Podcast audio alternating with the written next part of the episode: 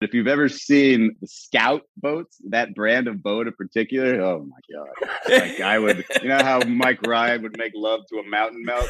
I would stick a body part inside of a Scout boat if it if it meant producing another Scout boat for me. This is the Greg Cote Show with Greg Cote. Pardon it. Here's your host, Greg Cote.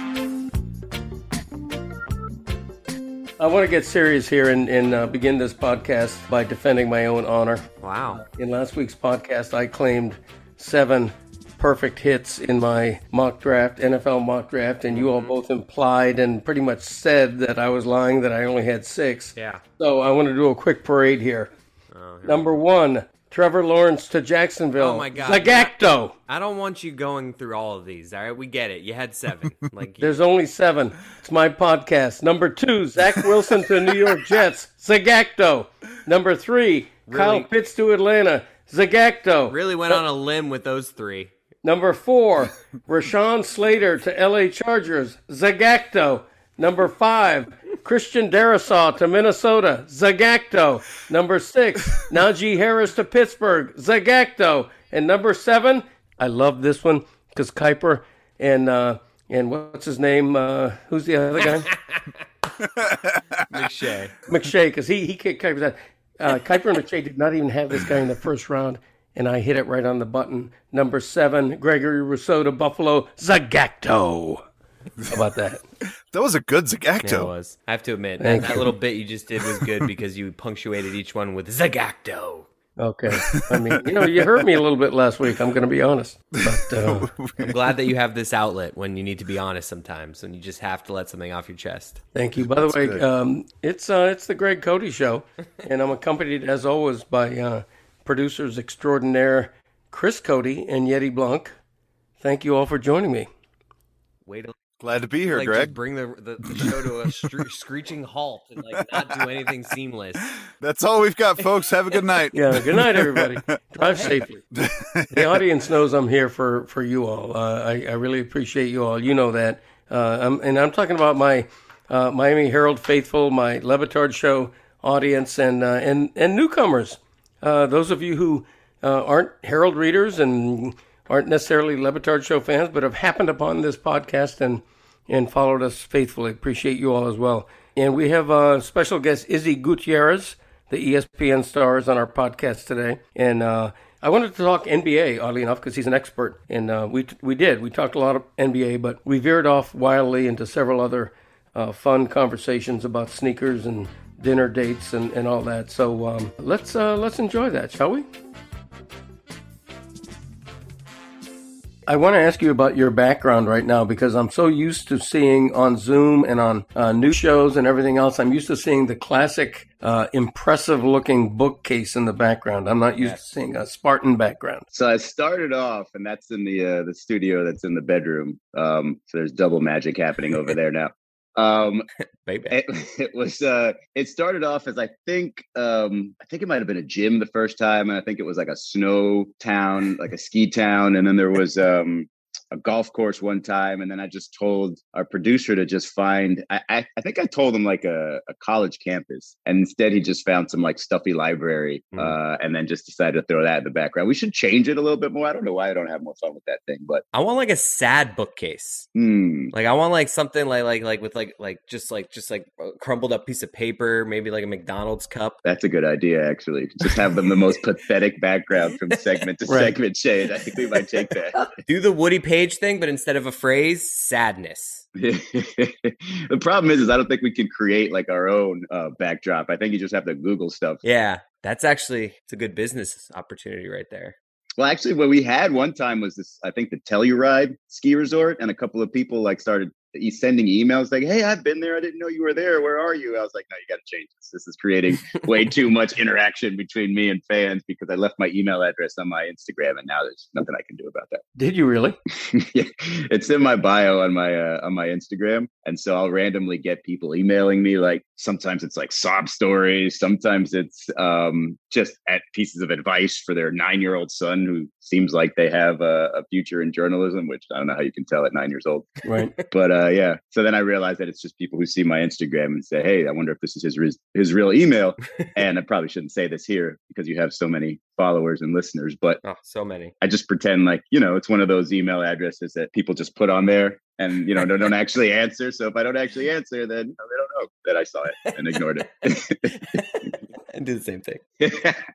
Damn it. Well, ladies and gentlemen, we're speaking with Israel Gutierrez. Um, who, whose voice you know well from ESPN and uh, and from ABC sidelines, or, or is it sidelines or court sides uh, at NBA game? Well, you know what? It hasn't been sidelined for over a year now. It's, we're basically in the stand, so I, they should just call it in the arena reporting. right, that's true. Doesn't sound as cool though. That's true. And and is it you're all over what uh, um, highly questionable and around the horn are like the two main gigs, right?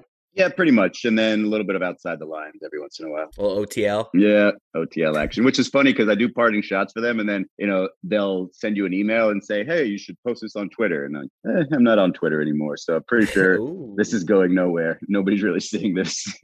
Did you hear what Jimmy Butler said? He had an exchange after a game a couple of days ago with um, Ira Winderman of the South Florida Sun Sentinel. And um, Jimmy says, uh, Ira asked him about the closing schedule, which is sort of tough. I, hey, are you concerned that the closing schedule is tough? And Jimmy says, um, maybe if your sorry ass was on our team, it'd be tough. We'll be fine. And, you know, Jimmy Butler has this sunshine personality. He's got a great smile. He's the kind of guy who, no matter what he says, everybody wants to sort of chuckle, and everybody did chuckle. But I'm wondering if did Ira chuckle? What's that? Did Ira chuckle? Well, I wasn't there to see him, but I, it did not become a controversy. Is my point. And if somebody who's not media friendly, Kyrie Irving, Kevin Durant, if somebody like that says that exact same thing to a reporter, I wonder if it becomes almost a, a, a, national controversy for a day. I wonder if it's maybe the reporter that that he said it about that everybody's okay with. Because look, I can't confirm that I was a sorry ass basketball player, but the one time that we did play, oh man, this was a great little three on three action we had. It was me, Ira Winderman, Eric Reed, Joe Joe Rose, Goldie Goldstein, and man, I forget who the sixth person was. Man, these are but, a lot of names you're dropping, right? Pick them up, and uh, and so we started playing, but I think it was Eric Reed who just uh, hustled a little bit too hard and dove into a bench like on the side of the basketball court, which is absolutely useless. A bench, a metal bench in between two basketball courts, like, and and so Ira had to go take him to, I guess, uh, urgent care or the hospital or something, so he could take care of his arm, his shoulder. So then it was just me. Man, I I'm missing somebody. Whoever it is is probably going to get mad at me, but it's me, whoever this person is, Goldstein and Joe Rose. And Joe has a nickname for me. He calls me Fadeaway, and it's just from this one day where me, 5'10 Gutierrez, was posting up whatever he is, 6'4 Joe Rose. And my fadeaways were so like deep and angled that he couldn't get a block up on, couldn't block them. And I was just basically, you know, having a day. And I don't think that Ira Winderman's presence would have made any difference. So, in that respect, I believe that Jimmy Butler is just speaking facts, and enough people know that that's the case. So, I don't think it's, it was offensive. I don't think it was a big deal because Ira Winderman probably is a sorry ass at basketball. And I don't think he would argue with that. It's the third time I've heard my shoulder, the second time in the last two years. That's not bad. Is that what's happening now? You've got to pick up the impressions because your dad can't hit the notes anymore. That's absolutely true. That is really true. Kaboom! And and by the way, uh, for those who don't know, Joe Rose is a former Miami Dolphins tight end, and yes, he's a big fella. Um, Bella. That's right. Izzy, I want to ask you. Uh, the Hall of Fame vote is coming up um, late this week, the 16th, I think. Uh, Chris Bosh is a is a first time Hall of Famer. Is is he automatic?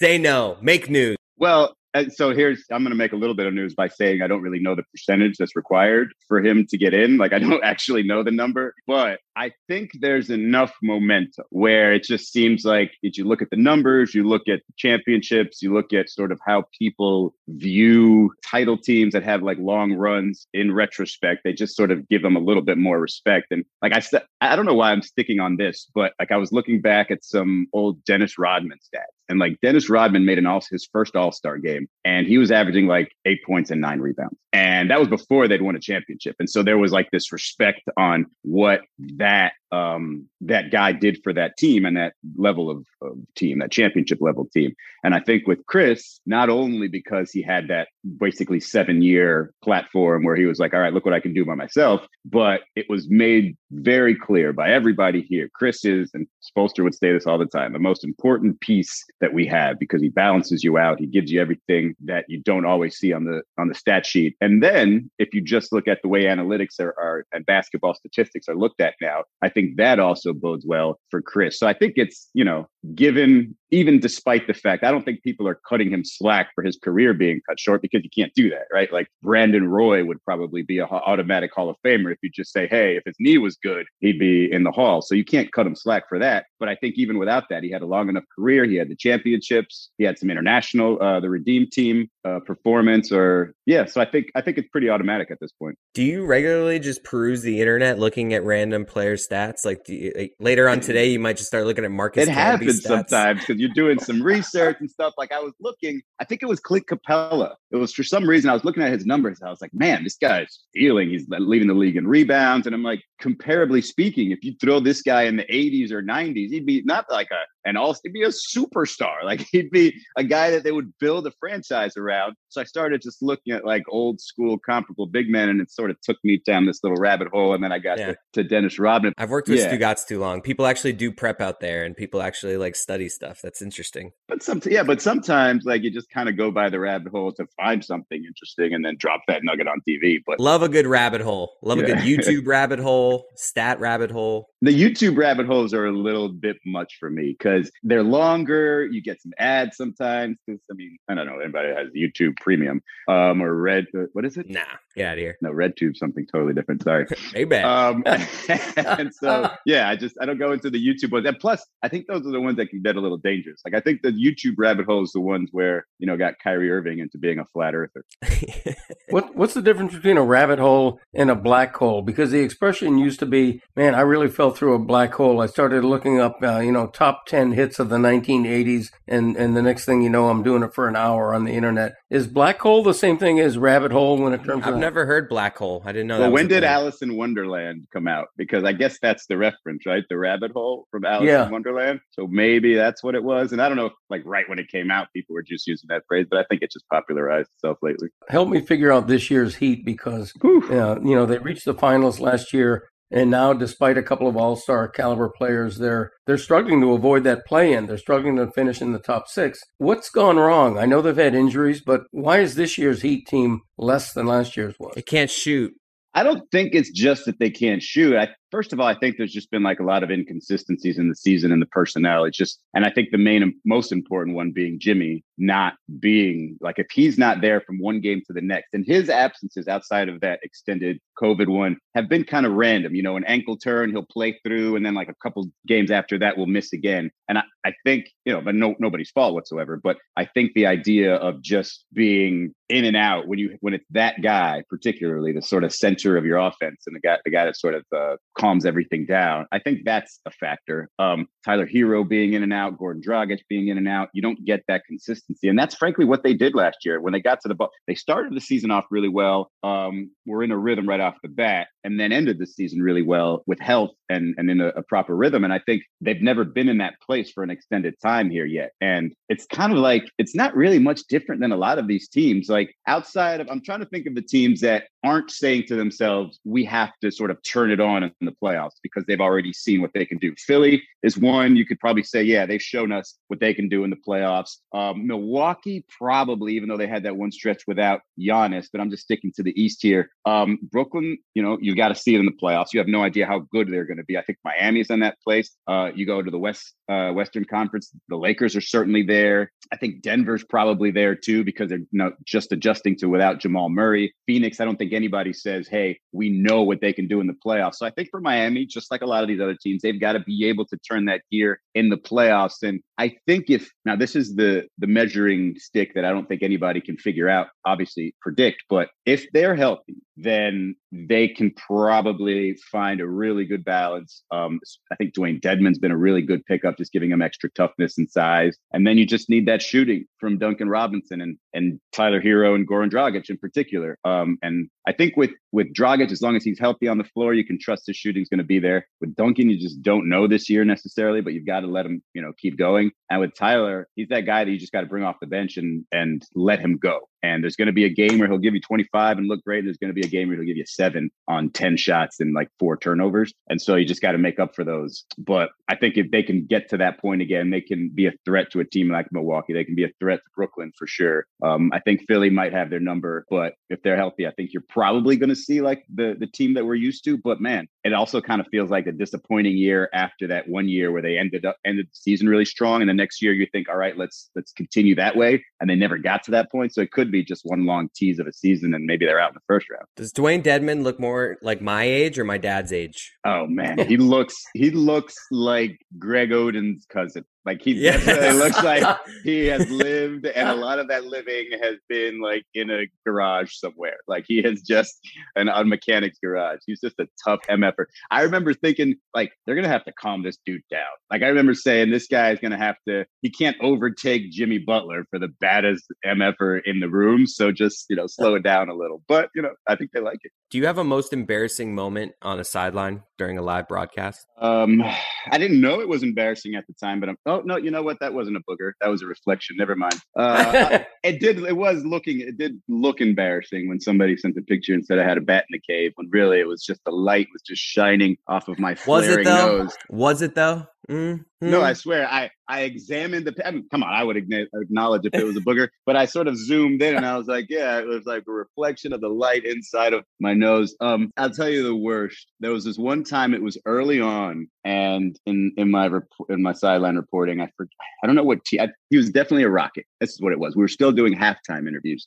And I was, I think I was talking to James Harden at halftime, and Dwight Howard had like taken a three uh, from the corner and made it. And I forget how I asked it, but I definitely wasn't in like that personal space with James so that he would like get like my sense of humor or the question. But I think I asked something like, Dwight Howard hit a three in that half. Like, how did that make you feel? As kind of like you know, a, a little bit of a joke. And he, I don't know if he took it very well, but I know the audience did it. And so I was just like, yeah, maybe I need to like uh, settle in a little bit more. you must have um, uh, been in front of Popovich a couple of times, right? So yeah, pop is pop is definitely um, the largest source of, I guess, bubbling acid in my stomach of anybody uh, in, in the history of sports. Because Oh, building up gotta be. that interview is god awful, and it's even worse when you got the first quarter interview. Because what really happens in the first quarter, where you can ask him, you know, two intelligent questions that he, uh, of such discerning taste of, of questions, is going to actually answer. Um, the fun part about pop is that like it just it didn't really develop like this on camera you know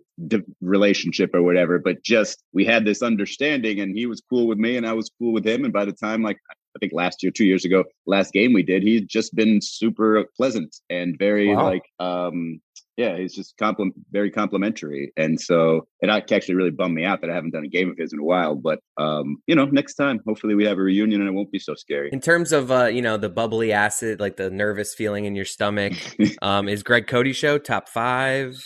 Like, you know, like we're uh, top ten, mm. top fifteen. It's just off the Mount Ismore. top. Ooh. nice. Wow, Just off. I like it. But that's because you make me so comfortable that it doesn't really make Yeah, exactly. So top hundred, top hundred. Well, we appreciate that. And uh, in in the spirit of total comfort, we're going to veer from basketball. I, I, I have to ask you. I just read that Tom Brady spent six million dollars on a yacht upgrade for all his Bahamian sojourns. Um, now you're a maritimer. Uh, you're a boat owner. a boner. That's right. Um, I asked Christopher last week because you guys had gone out on a boat together. Um, and I asked him what size is Izzy's boat. That's a basic question. it is. Did he not know? He had no idea. He couldn't even take a guess. so So, what size is your boat? Not something you ask a guy. Well, Well, Chris, what sort of if you're like what range, what would you what sort of measurement would you think we're talking with the boat? I would have said like I would have said like I would have said 20, 25 feet. Okay, it's in between 20 and 25 feet. Oh, look at me. Look it's at a 22 footer. And here's a little hint, a little clue. If you just read like some like ours is on the name of the boat, it'll say like Explorer like 220 or 222. It's just the first two numbers. So any any model brand, it's like a 3700, it's a 37 footer. So ours will say it right there. So it's a little 22 foot Robalo center console. Look at you. Wow. Owner. One of my favorite things of being out on the boat with Izzy was watching him look at other boats. Oh man. It was downright. It was. It was. There was some. He was. There was groans made at times. Like There oh, was look drool coming boat. off Oh. If, yeah. if you've ever seen uh, Greg, and, and you know, I'll take you out eventually. But if you've ever seen uh, the Scout boats, that brand of boat in particular, oh my god! Like I would, you know how Mike Ryan would make love to a mountain melt. I would stick a body part inside of a Scout boat if it if it meant producing another Scout boat for me. Uh, I'm clipping that. I am clipping that audio. Those things are so nice. oh man. Wow. What's what's so great about a scout boat? Like He was right though. Like it was one of those things where he he said he's like, you know what a scout is, and I'm like, of course I have no clue what. It, I actually acted like I was like, yeah, of course a scout. But those things are slick. Those things look really cool. Yeah, there's like it's it's the lines on it are sleek. There's the bow flare, the colors. It looks like an expensive rich man's boat. And then in the back, I don't know. There's this this particular boat that I love has on the back of it. It has um, sort of like a sink setup, a live well, and then like a grill right on the back of the ca- like just behind the captain's chair. And it's just it's amazing. Like if I had that boat, I'm pretty sure like I could just die happy because I know like I'm I'm good financially if I've got that boat. I think the one that I want is three quarters of a million dollars, and so I know I would be able to die happy.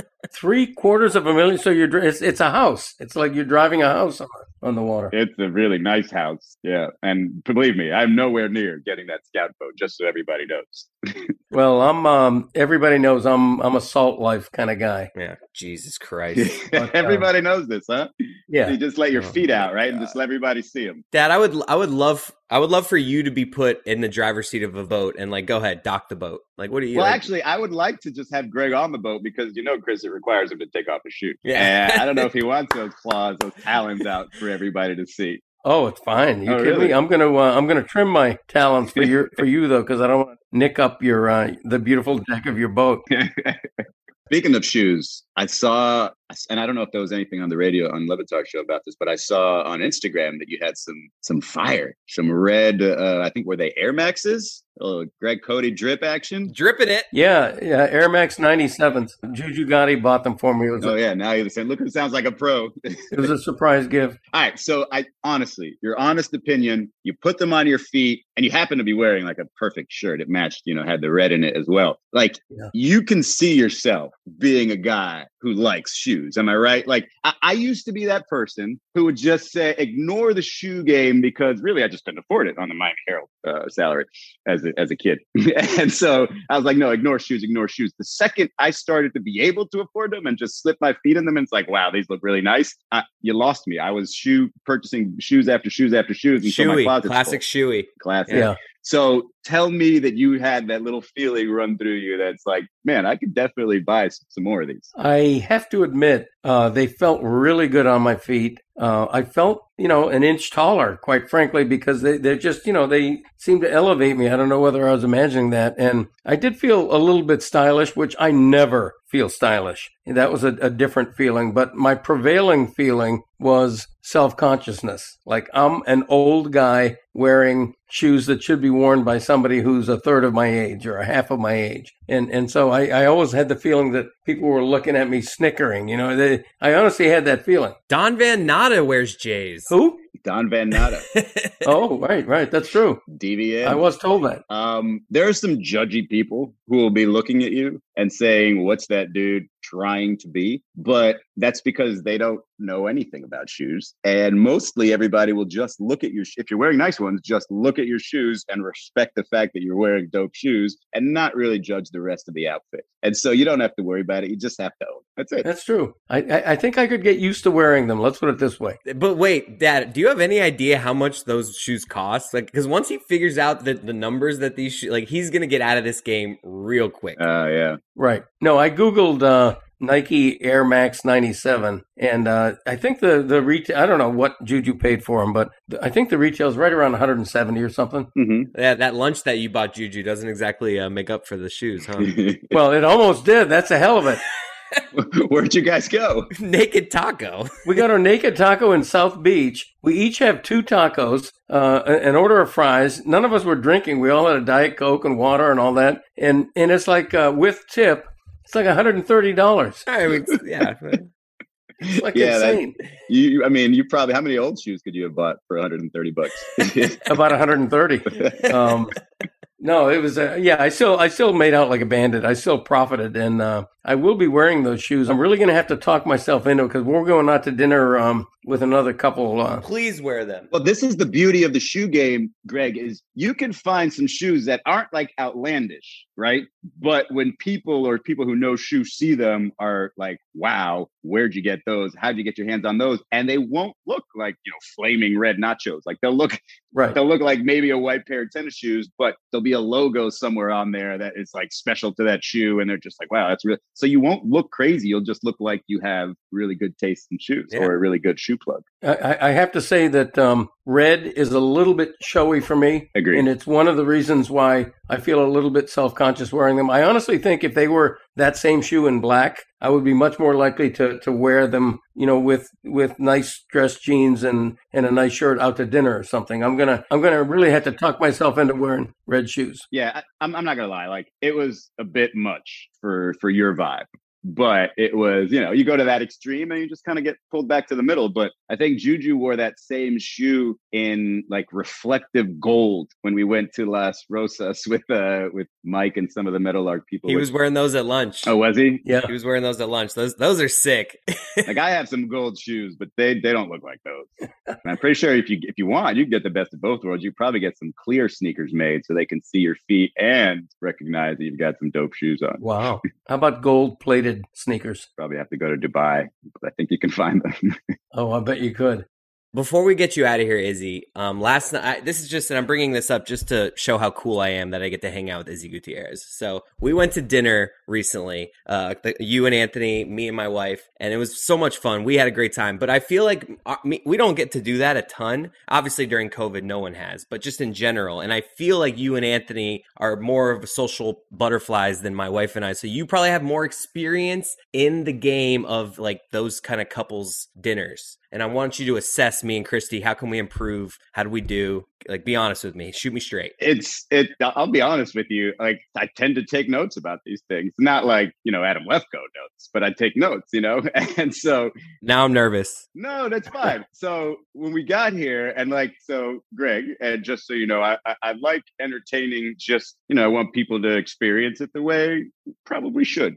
And so, you know, I had some espresso martinis ready, uh, you know, already ready for them when they got here. And they arrived separately because Christy was coming from work and uh, Chris was coming from home. And so, Is that is that faux pas? Is that a faux pas, by the way? no, it's very like it is very respectful that you would split up just to make the right time rather than, you know, call in late or like I think that's that's totally great. And the plan was to, you know, get on the boat and float up to a restaurant because Chris had never done that and wanted to be a bit of a badass. But the weather really wasn't cooperating. So we just kind of sat here and like so sat here and, and drank and talked. And so my one concern initially was going to be, well, is there going to be enough immediate conversation for the four of us? Because we're talking. Uh, what does Christy do again? She works at a shoe company. She's like, yeah. Okay, so we're talking uh, Christie's shoe company, AJ or Anthony uh, real estate, Chris, you know, obviously Le Batard, me at ESPN, and so I knew there's things that Chris and I want to talk about that maybe they wanted no part of, and vice versa. And so it actually worked out perfectly in that we were far enough spaces where we can have separate conversations and not overlap. And I don't really know what they're talking about, and they didn't know what we were talking about. And then as we're sort of wrapping up in those, we sort of got back together as a, as a four group conversation to assess the weather and decided, hey, we're going to drive. That part, it was very adult like. It was very pleasant in our own home, you know, Look at us. like the full grown ups. And then at the restaurant, I was actually a little nervous about this because Anthony went a little bit long talking about work stuff. And, you know, it's like real estate stuff, but there was the hook because it's real estate stuff. And like, you know, Chris and Christy had bought a place, uh, I don't know how long ago, but it hadn't been that long ago. And so there was like, you know, relatable conversation there. So that was good. Sure. I was also nervous because I picked the picked the place, and I knew there was a couple of things that they could definitely like uh, on the menu, and Still thinking about that thing I ate. Still thinking about that dish. Good God, man. and um and just a little little uh nugget that I thought was helpful is I never want to be the guy who requests the second bottle of wine, and so Christy, res- My wife handled that for you. Yes, perfectly. She probably noticed that I'd had a little bit more than everybody else, and is like, "Do we want another one?" I was like, "Yeah, of course." And so uh, I honestly thought, from beginning to end, was like classic dinner uh, double date situation, and knocked it out of the park. It was. It was. It was our first one though. Oh. It was our first one, so we had we we had to hit out like how we like met each other. We had to like hit the basics, the the notes of a first hangout. yeah, and the follow up had a great time text. That that's perfect. Great. It was well I'm a big- it was Wow. a 10 out of 10 for, for them. Yeah. So there's really not much. Um, I would say maybe 9.8 out of 10 because there was a bit of a nerves coming uh, emanating from Chris a little bit, I would say. But once those nerves got died down, it was all all in the clear. I needed that. Thank you. Thank you. Really? I got a question for you though. What where do you decide to wear a hat and when do you decide not to? Is it like a recognized thing? Do you recognize more with the hat than without? Like how does that work? Well, just like a restaurant, like you know, like like mm. I figured we're going to like a semi nice place. Like if it's a sports bar, a hat can work. But like a restaurant, like at a dinner, a restaurant and dinner, I tend to lean away from the hat. And that Yeah. like that requires effort. Like you got to do your hair, right? that's re- I feel like this is all just this is really just Izzy commenting on my hairline. Like that's what that's No, really no. what this is all about. Was, that's what again, this is like. I was imp- like, I didn't realize. I don't think I've hung out with you where you didn't have a hat on. Maybe at one of the mosses, but it was dark and I couldn't really tell. Yeah. And I was like, without like staring at your head, I was just like, well, you put some effort in, into your hair. And like, I used to hate doing that. That's why I cut my hair short again. And so I was just, I would go with a hat everywhere if I were you. no, I hate doing that. Yeah, yeah. I hate doing that. Yeah, yeah. Well, next time you don't have to. It doesn't matter what restaurant. No, it had nothing to. I, do- I do. It's more my wife, honestly. She'll like be like, really, like, Ah, can you put jeans on and like do like, can you like put a little effort? Like, like that's basically like the vibe I get from her when I don't do stuff like that. I'll type one more note for you. Yeah. Knowing just when and at what volume to talk over somebody when you have something to say. Mm. Because good God, have I been at a lot of annoying dinners where it's either one or two people that just decide whenever they have something to say, they're not stopping. And so you guys had that perfect amount of volume and interjection. Yeah, I felt like the pie chart of words spoken were was nice. Was a good mix. I don't feel like there was anybody really sitting there quiet. I was a little nervous at first. I thought Anthony would dominate the conversation, but because he had been a little worked up because he had just gotten basically home from work as well. So no, it worked out great. The funny thing is, this is me and Christy, we did have like a little pregame meeting about like let's let's game plan here, and the game plan was don't talk about your kid. The whole like like we were like we don't want to be the people that are just talking about our kids, and Christy was like let's try to not talk about work, only work, and I think that was her kind of at me and you kind of like can we just not make this like an ESPN like sports conversation the entire time? Yeah, yeah, and I, I had gone to to the bar with with Mike and some other uh, Meadowlark folks down in Miami, and immediately like Anthony was not involved in any of those those conversations, so it's just like ended up uh, in a different sort of section of the of the group talking. So I knew we couldn't couldn't make that happen again. I got a work question for you though, Greg. Segue. uh, the uh, the the Floyd and Logan Paul fight Yeah. in it's in your backyard is that something you're interested in is that something you're going to be at are you like are you avoiding it like the plague because it's just too youthful what's going on Can I jump in first and say that I've already applied for a credential for that? oh, well of course yeah Of course you have. let me jump in and say that chris has also already asked me if i had a connection for free tickets which i do not but And then once you didn't, that that's when I asked my dad. Once he didn't, then I'm like, you know what? I'm just going to go as a credentialed member.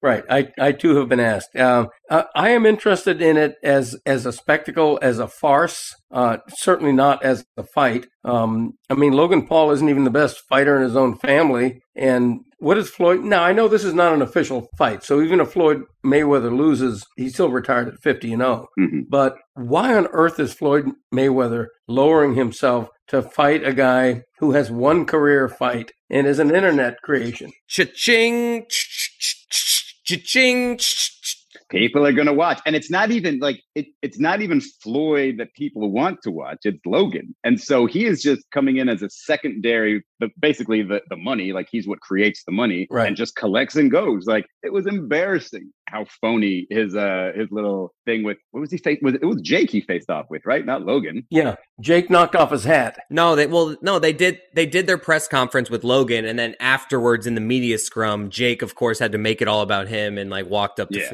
And that's where that it all happened. seemed stupid con- it all seemed crazy contrived and it was just like embarrassing for floyd but i would do Totally. that for eight figures i mean i'd do that for six probably but i would definitely do that for eight figures and I would do it for like eight hundred bucks. yeah and the thing is like he still has to get in there and perform like he just he can't you know get off the lazy boy and all of a sudden be like let me collect these eight figures like these guys want to beat his ass and he's actually still got to be pretty decent like not you know a nine out of ten decent for his but like a five out of ten for his standard I mean, Logan Paul is a, a lot bigger than him. I'm, I'm not making. I'm, I'm. He's gonna lose. He's gonna like Floyd's gonna win. I'm not saying that, but the size difference does make it at least like. I mean, I guess if he catches him, maybe. I tell you the other thing that I think people are looking for is to, to actually see Floyd knock somebody out, even if at this level, you know, at this point of his career, like you never really saw that. And so if he gets to knock somebody out and it's a YouTube star that, you know, half the people love, half the people hate, then I think that's enough to get people to buy it. But I want to, I want to put you in that setting though. Like I want like you in between the fights, like there's these concerts and all this craziness going on. Like I don't, I, I'm trying to figure out where you would like go and, and how you would cover this. Wearing your red shoes. I would.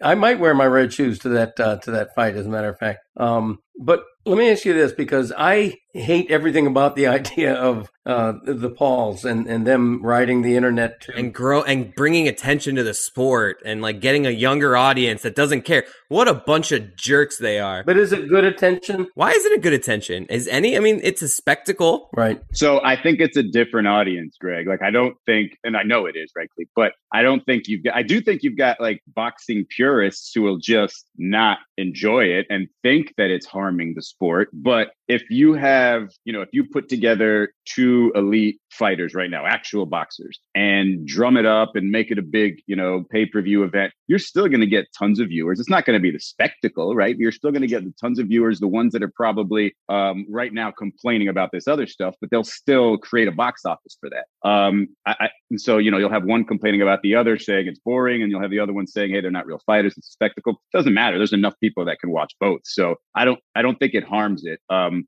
I think it definitely helps the Pauls. Like it's brought, I had no idea who the hell they were. Uh, and it's definitely brought them a greater audience and more people just understanding the idea that you can make money off of fame and, you know, the internet and everything else. And so I, I don't think it's bad necessarily. I don't think there's anything that's been happening on there where you're just like, this is shameful. You probably don't want your kids on there explaining, you know, hey, why, what are they smoking? What's going on over there? Uh, but that's why it's a late night pay per view event. And, you know, so I don't think it's harmful for the sport.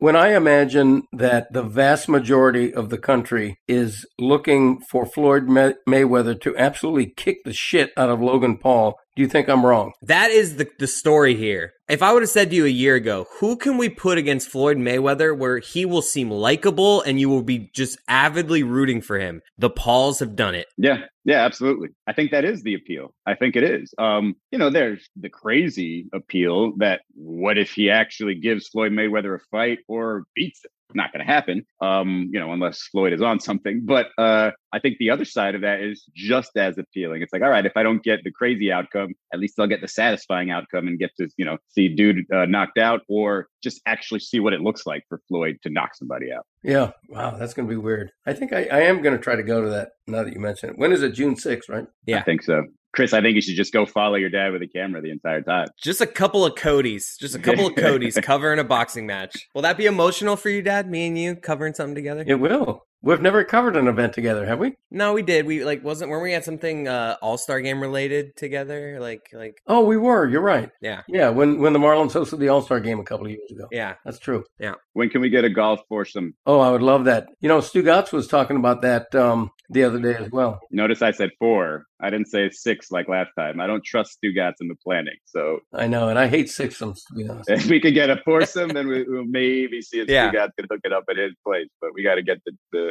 the people and the date together. No, no, let's play. We'll have to like cross teams. Like I'll have to play with Chris and you play with Anthony, Greg. So that gives us it gives me a chance to do something.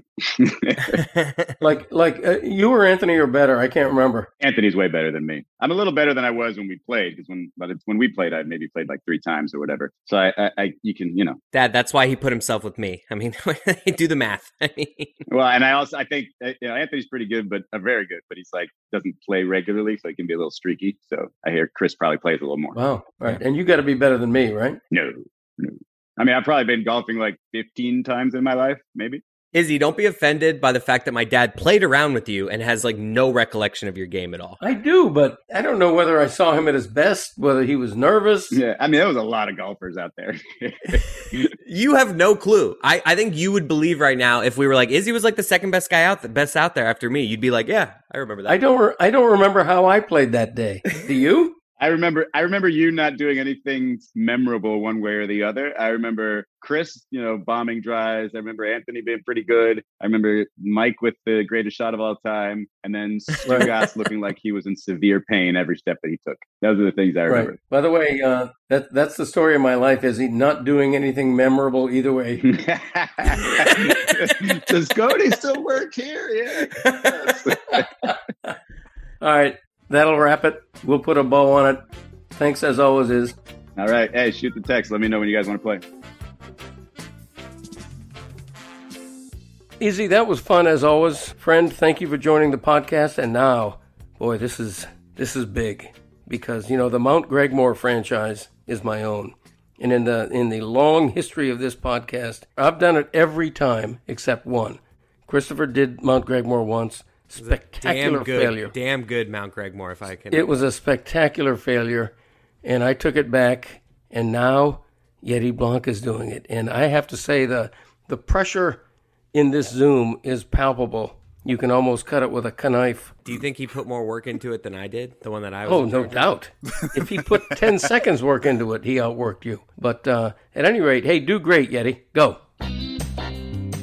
I, I do have to say that um uh, I do feel the pressure because I've got a feeling that if I do well enough on, on this Mount Gregmore, that I might get a shot at getting written into the will and maybe get you know take a stab at, the Mrs. Pac-Man Back off, machine. Yeti. You know. Back off.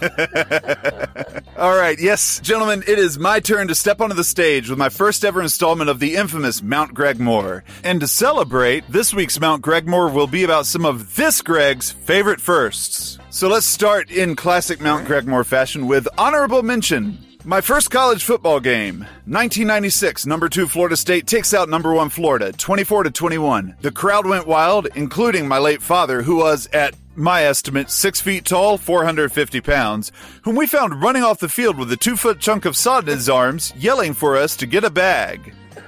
Where was this game? Doak Campbell Stadium, Chris. It was Warrick Dunn senior night, and it was incredible. Number five. To set the stage, it was 1993, UNC defeating Michigan in the NCAA Men's Basketball National Championship game, with the help of an errant timeout call by Chris Webber. This would be the first UNC championship that I was able to witness, and it secured my love for Tar Heel basketball for eternity. Very. This is very on brand for Mount Gregmore. Just a very self-involved segment. Uh, Number four, my first kiss. It was April 1994, and a 13 year old and a 13 year old Nettie uh, th- and a 13 year old Yeti knew he was about to try and smooch his first girlfriend for the first time.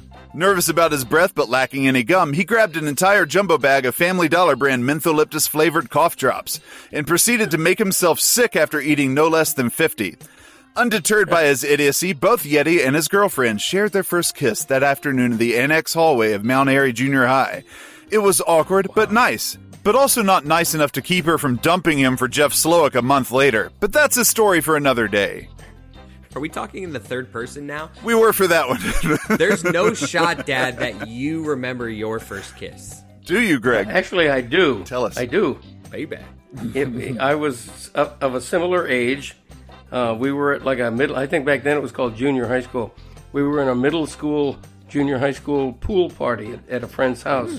And you started playing Strat-O-Matic baseball she was so moved that she just Uh, like, I'm I'm not going to give the girl's name in case she's listening.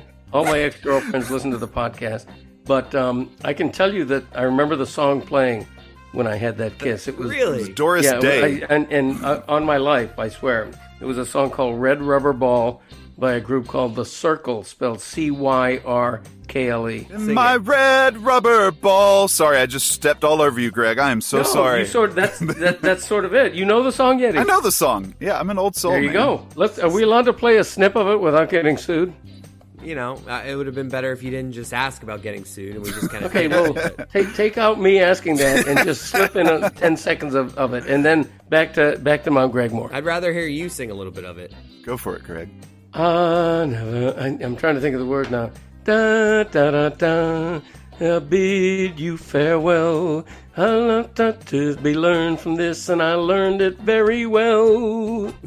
Red rubber ball. All right, number three. The first time I held each of my children, nary a thing rivals the feeling of perfection when holding your child for the first time. A feeling that's quickly replaced by the fear of, good hell, what have I done? You mean I'm being trusted with another human life? Followed by a life of stress and paranoia while trying to keep these beautiful little suicide machines alive and raising them to be, at minimum, functional human beings. I don't believe you. I think you enjoyed holding your first child the best. Uh, no comment. Um, number two.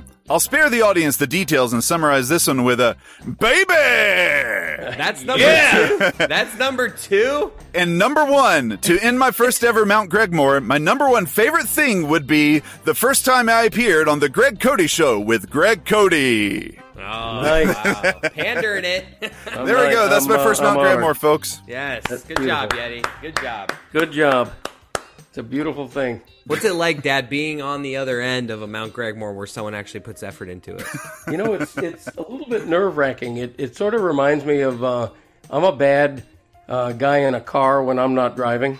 You know, when I'm in the passenger seat, I tend to be a backseat driver. Are I'm are you like, back? Are you backseat Mount Gregmoring this segment? Like, what's happening? You right producing me, no, Greg? I'm I'm just saying it's nervous because that's my baby. That's my infant who I'm hugging. It's like And, Yeti. uh, it's like Yeti just baby with your with your wife. Whoa. Well, Whoa. Did I make this weird? yeah. Let's not quite make that leap. I mean, but, uh, speak, it was already made weird earlier this week when, in a group text with the three of us, Yeti sent a picture of his wife that happens to look just like my mom, basically saying, "Chris, am I your father?" yeah, that's true. it could be. Maybe It these could like be. when- although I think uh, when Yeti you, would have had you when he was about six and I a think half. when you two, I think, I think when you two have these moments, maybe you guys should get on your own text string and leave me out of it. I don't need this like this like awkward game of like, oh, is that my mom? Who's my mom? Who's my dad? Where were I? Who's your Where was I in the summer of 1985? Well, anyway, let's dismount now by saying, um, well, it's not award winning yet. Let's see how the uh, judges rule, but it could be an award winning uh, Mount Gregmore. Wait, from but you're Vault. you're always so sure that it's award winning right after you do it. Why is this one not? Why are you not sure about this one? Why Well, the votes have enough for your always love, come in Greg? instantly when I do it for some reason. You know, it's like in in Olympic gymnastics when the judges all, all raise their cards 10, 9.5. The, the votes haven't come in yet, but I say this pot, this uh, Mount Gregmore has a chance to be award winning. So thank you, Yeti, and uh, thank Dad, you, podcast Dad, family. I, I want to let. I just want to jump in and let you know that the Olympic uh, judges of of the gymnastics have not lifted cards with their scores on it since about 1982. They're also just called judges, Chris. That's a fair point. You're right. It's all electronic now. Bring back the cards. Hey, people, listen, rate, review, Follow. and follow. Don't subscribe. Follow. Then unfollow, follow again. Do that 40 or 50 times. It's fun. God, it's fun. Anyway, thanks, everybody. We'll see you again next week. I can't believe I said. What did I call them? Judgers of gymnastics, oh, God, otherwise known worse. as gymnastics judges. there's nothing worse than trying to make someone look dumb and then sounding dumb in that process.